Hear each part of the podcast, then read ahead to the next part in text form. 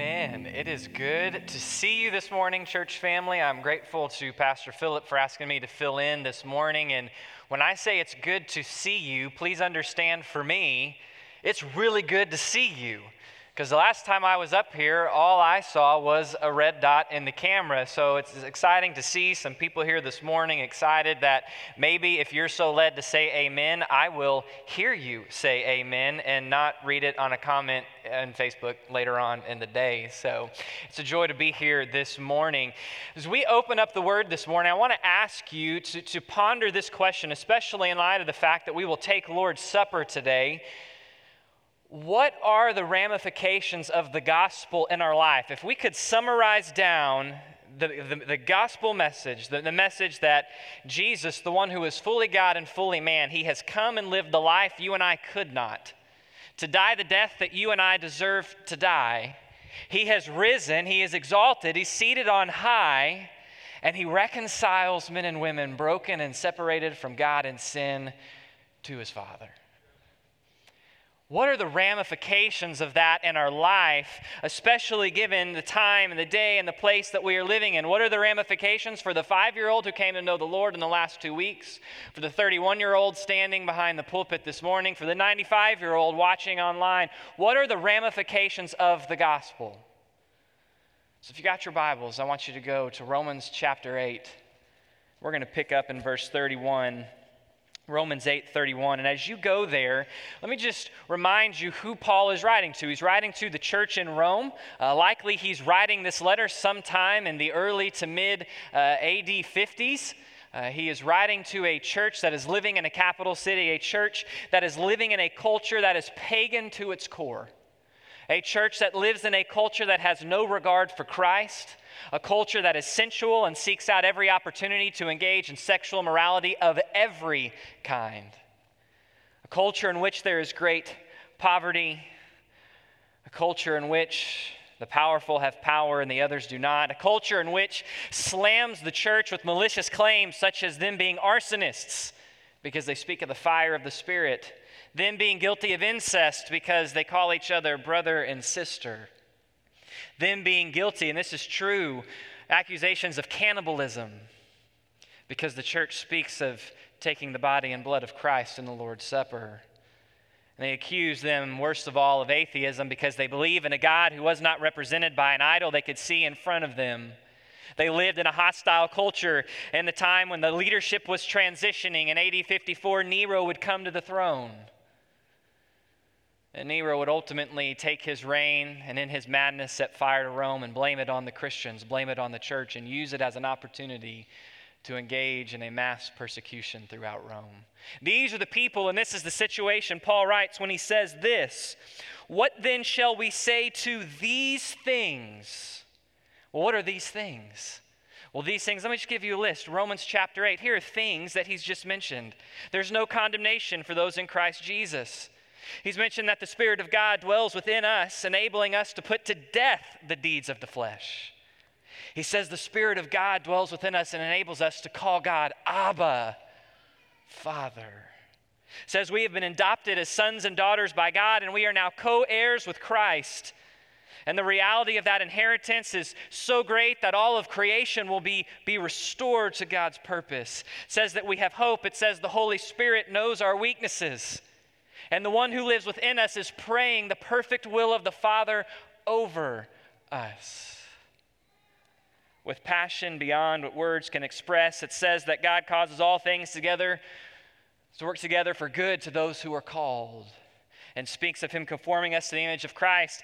What shall we say to these things? But bigger than this, it's really everything he's written in the book from chapter 1, verse 16, forward to this moment as he has unpacked and laid out and walked through the gospel message. What shall we say in light of so glorious a gospel?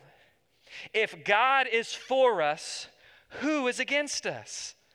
He who did not spare his own son, but he delivered him over for us all how will he not also with him freely give us all things? He says, if God is for us, if God is on our side, and it's not a statement of if, wondering, is he, but it's, it's, it's a statement of reality. Since God is for us, it does not matter who stands against us.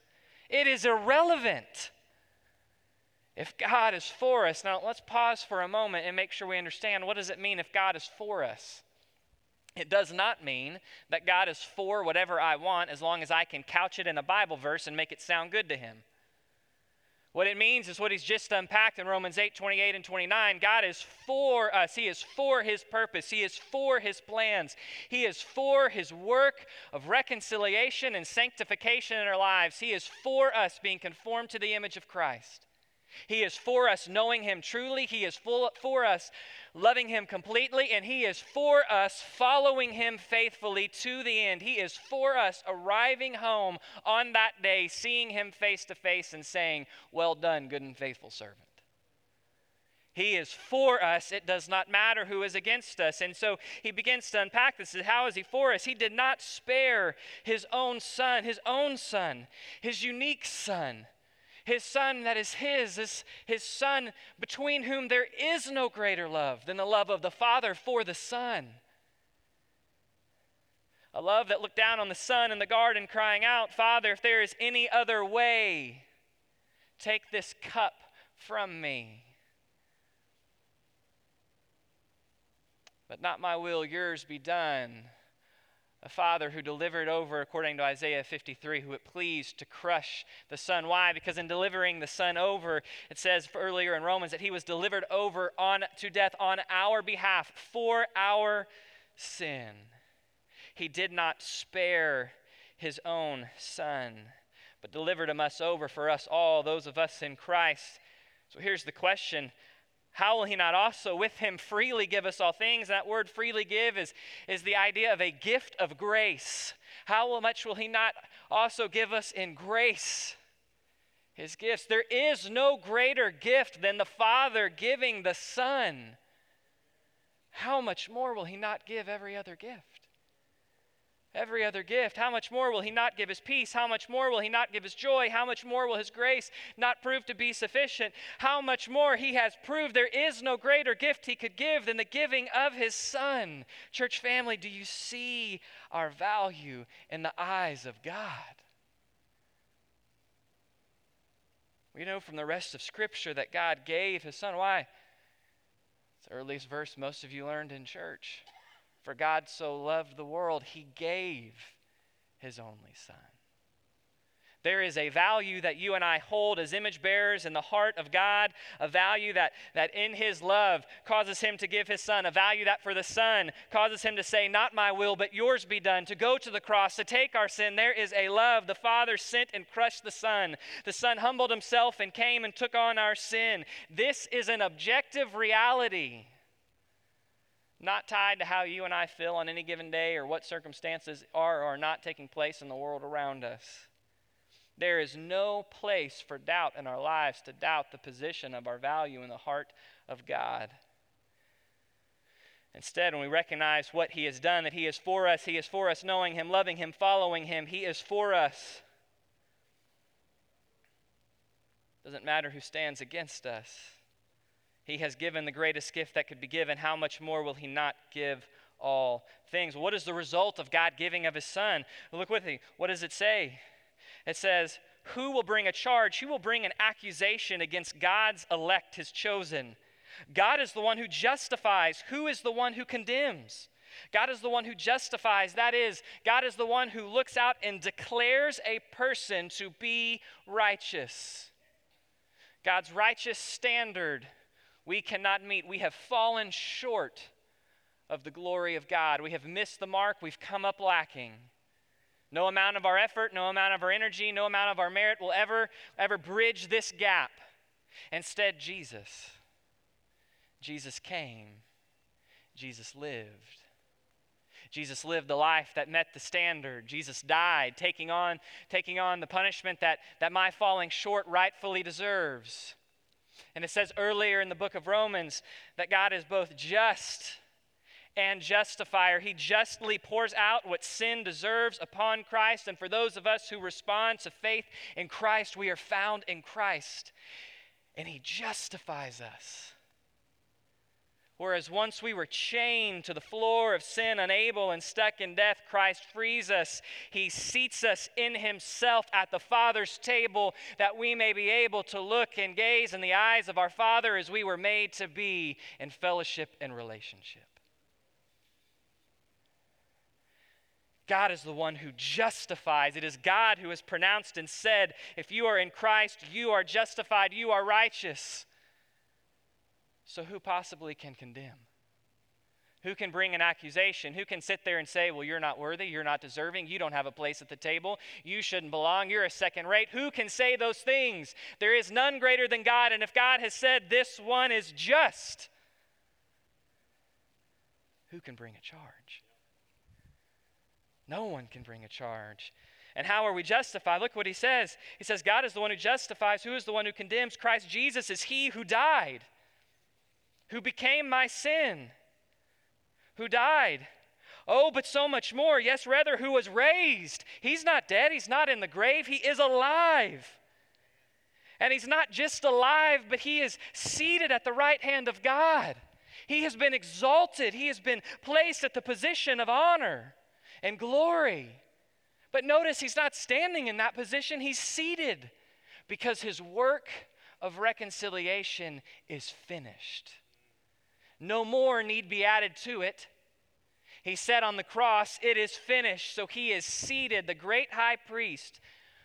The high priest would never sit because the high priest's work of offering sacrifice was never done. But Jesus is the great high priest. He's made the sacrifice. There is no more sacrifice to make. He has sat down at the seat of honor, of glory, of power. And in this seat it says, that He intercedes for us. He intercedes for us. He is the one who stands before God on our behalf. He is the one who makes intercession. We see this unpacked in the book of Hebrews, and what you'll notice as you walk through a great high priest who intercedes must be a great high priest who is also one with the people he intercedes for. This is why in Hebrews 4 it says that he was tempted in every way as you and I are, yet without sin. And far from this making us feel scared and frightened to come to him, it says, He was tempted in every way, way, as we are, yet without sin. So, in light of this, let us draw near with boldness and confidence that we may find grace and mercy in time of need because he is a great high priest who is aware of what we face. He is a great high priest who knows how to sympathize with our weakness, who knows how to sympathize with the temptation we face, with the uncertainty of, of the world we live in. And he is a great high priest who desires to be approached because he desires to give, because he is seated at the right hand of God, making intercession for us right now. So, what does this mean? It means that I am justified. We find earlier in the book of Romans that because I have been justified in Christ, I have peace with God. Church family, do we know, are we aware of the fact that today that the ramifications of the gospel means that you and I are justified? We have peace with God. We have peace with God. We are at the table, at His table. Any thought of separation from God due to sin, if I am in Christ, is false. Our fellowship can be damaged. I can take my eyes off of His. I can become distracted. I can become allured by the sin that crawls down on the ground. But I am still at the table, firmly seated in Christ.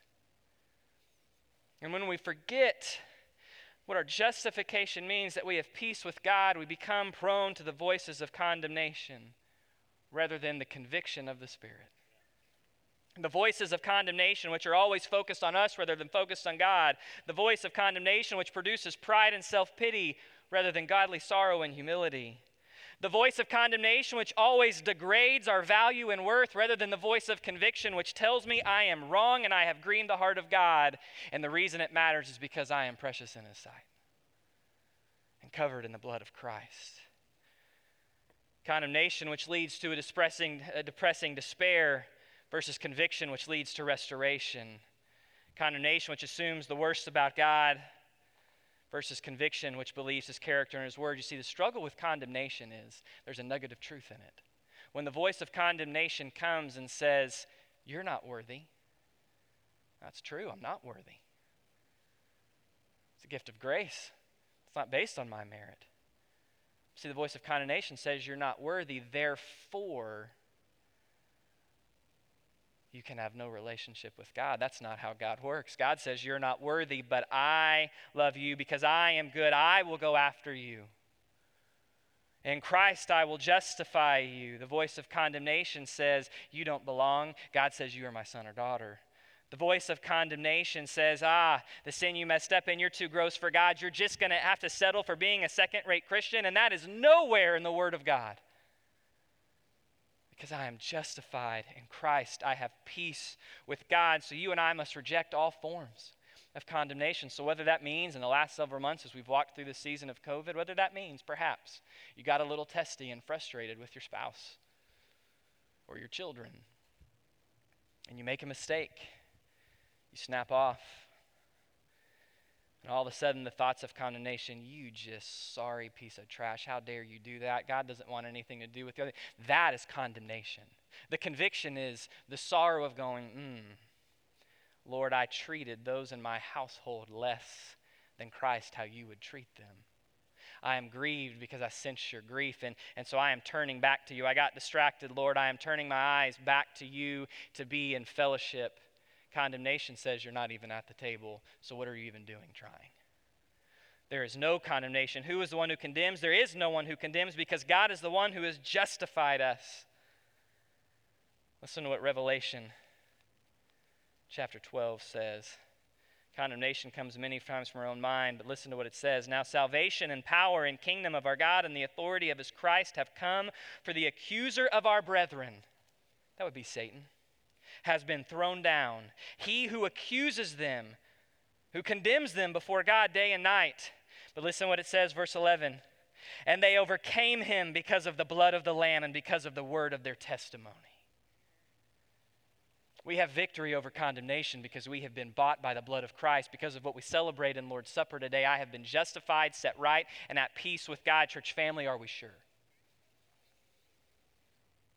There's a question of, of peace and freedom here that comes with justification, but there's a final question. Look what it says, verse 35. Who will separate us from the love of Christ? Will tribulation or distress or persecution or famine or nakedness or peril or sword? Just as it is written, for your sake we are being put to death all day long. We are considered as sheep to be slaughtered. Oh, but in all these things we overwhelmingly conquer through him who loved us.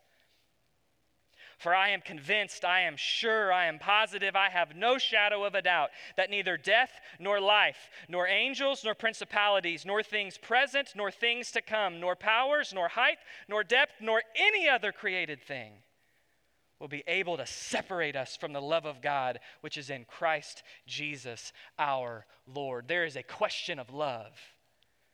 He says, Who will separate Hadn't noticed it before this week, but you notice it says who will separate, and then it goes on to describe things. It doesn't go on to describe people, it goes on to describe things. Here's why I think this is because when you read this list of things, well, tribulation, distress, persecution, famine, nakedness, peril, sword, because those things most frequently trouble our lives. Why? Because they come from the hands of people. They come from the hands of people. Who will? Who will separate us from the love of Christ, the agape of Christ, the agape kind of love? Not a love that looks down and says, Ooh, I need you to provide me with something. Not a love that looks down and says, You know what? You just tickle my emotional fancy at this moment. No, a love that out of the sheer goodness and brilliance and holiness of God Himself looks out on human beings and says, Made in, our, made in His image. I pronounce this value on you. I value you in this way out of my sheer goodness. Which is why the love is unconditional because it's not based on how brilliant I look or how lackluster I look, but it is based on His valuing and His loving of me. The agape of Christ. What will separate us from the love of Christ? Who will separate us from the love of Christ? No one will separate. What is the love of Christ? 1 John 4 says this 1 John 4 9 or 4 10. In this, the love of God is made clear. Not that we loved him, but that he loved us and sent his Son as the propitiation, the atoning sacrifice for us. Jesus came, he lived. He died a brutal and horrific death. And on that cross, in spite of all the physical pain and, and, and the things that, that we might be able to try to, to try to identify with, because we can maybe understand and grasp physical pain, on that cross, he bears the full cup of God's wrath. What God will pour out in hell for eternity, that is what Jesus bore on your behalf and mine. Why? Because God so loved. Because Jesus says in John, A new commandment I give you, that you love each other as I have loved you. No greater love has any man than this, that he laid down his life for his friends. The love of Christ that, does not, that is not primarily for the purpose of making us feel good, but the love of Christ which actually transforms and makes us good. Who can separate? Can tribulation, distress, persecution, famine, nakedness, peril, sword? He quotes an, a, a, psalm, Psalm 42. And it's interesting psalm because the reality of it is, says this, For your sake we are being put to death. It's a psalm that describes a people who have walked rightly with God but are suffering unjustly. And they are struggling with that reality, but they are declaring their trust in God. Here is the reality, church family. We are loved by God. But his love does not exempt us from the hardships and sufferings of a world that is set against him. His love did not, did not protect and keep his own son from the hardships and the suffering of a world that is set against him. And Jesus says, Will the, learn, will the student be greater than the master? No, it's enough for the student to be as the teacher. If we are going to walk the path of Christ, if we are found in Christ, we will walk the path of Christ. The path of Christ is one we have to acknowledge of suffering, for he is none other than the suffering servant. God's love does not exempt us from suffering. When we face suffering, it's not a sign that God does not love us. In fact, elsewhere we see that it's a sign when we suffer on his behalf, a sign of his favor and of his grace. But here's the reality that regardless of who we face, regardless of what we face, it says we will overwhelmingly conquer. We are super conquerors. We are ones who will overcome, not overcome in a nail biting Hollywood scripted finish, but ones who will overcome in an absolute and complete and total rout. Why? Because of Him who loves us. Jesus is not a barely winner, Jesus is the overwhelming conquering King. It is He that loves us. And this is why Paul can say with absolute and assured, assured confidence that he is convinced that neither death nor life, death, that enemy which none of us have ever talked to someone who's gone through it, that enemy which is final, which closes out the chapter of this life, that enemy which is an enemy, life which produces uncertainty, hardships, highs, lows, angels or principalities, beings of power whom we can't see, whom we can't harm, but whom we experience the impact of their work and reality in the world. Nor things present nor things to come. Things present we have slight control over, but very little. Things to come, next to none. Nor powers, nor height nor depth. We find ourselves frighteningly small when we look around creation. We are itty bitty compared to the depths of the ocean, and we are absolutely tiny compared to the majesty and the height of the mountains. And when you go out further than the earth, you see that. Yet we are small. We are we are we have a fraction of power. There are many things that can harm. There are many people that can bring harm. But here is the reality that in Christ, who loves us, we overwhelmingly conquer because we cannot be separated. There should be, therefore, in our lives a confident hope. A confident hope. A confident hope that knows joy in the midst of sorrow and pain. A confident hope that overcomes despair because this world is not my home. A confident hope that can be modeled for my, my family, for my kids, for my coworkers, for my friends. A confident hope that says, I am loved by Christ. Isn't it interesting that in, that in Ephesians chapter 3, Paul's prayer is this Paul makes this statement. He bows his knee, and this is what he prays that we would be strengthened and grounded, rooted in love, that we be able to comprehend with all the saints what is the breadth, length, height, and depth, to know the love of Christ which surpasses knowledge, so that we may be filled up to the fullness of God. He prays that we would be able to understand, to comprehend his love. Why? So that then we would be filled with his fullness. Elsewhere, we find in 2 Corinthians, it says that the love of Christ is to constrain us, to captivate us, to, to move us in one objective aim, a path where, where there's only one way to walk. Perhaps the reason our lives are so little constrained by the love of Christ is because we comprehend the love of Christ very little. Church family, I asked you the question this morning what are the ramifications of the gospel in our lives? And have we given attention? Have we given time to ponder these things, to reflect these things we're going to in a moment with the Lord's Supper? Church family, we do not, we do not know death, and life brings a lot of uncertainty. We cannot see the angels and demons, but we experience their work. We have very little control over the present and the future. Our place and stature is frighteningly small. There are countless other things and beings in all of creation that pose a threat to you and I, that can bring hardship, pain, and loss into our lives. Yet this we know, and in this we must reflect, in this we must rest, and in this we must thrive with the fullness of God. That Jesus loves us, this we know because the Bible tells us so. He loves you and me.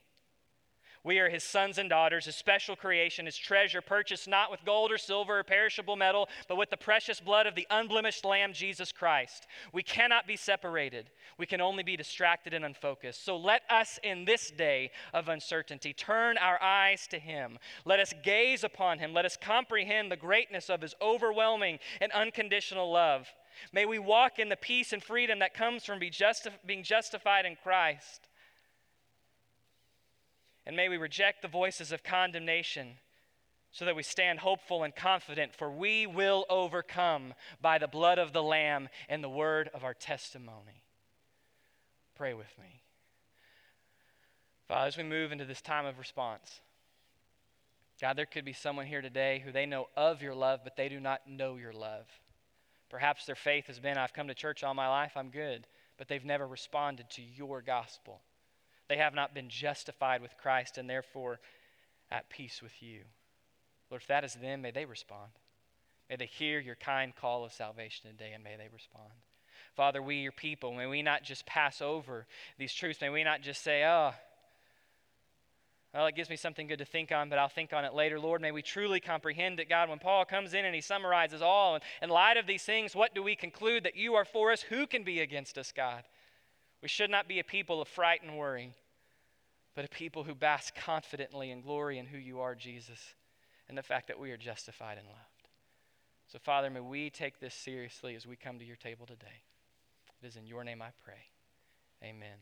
As we enter into a time of response, I'm going to invite you to stand and sing with Steve and, and the rest of our, our praise team and uh, ministers and pastor will be here down front if you need to respond. And as, as Pastor Philip said earlier, as you are ready, if you would move during this time to the table nearest you to get your, the elements for the Lord's Supper, we would invite you to do that.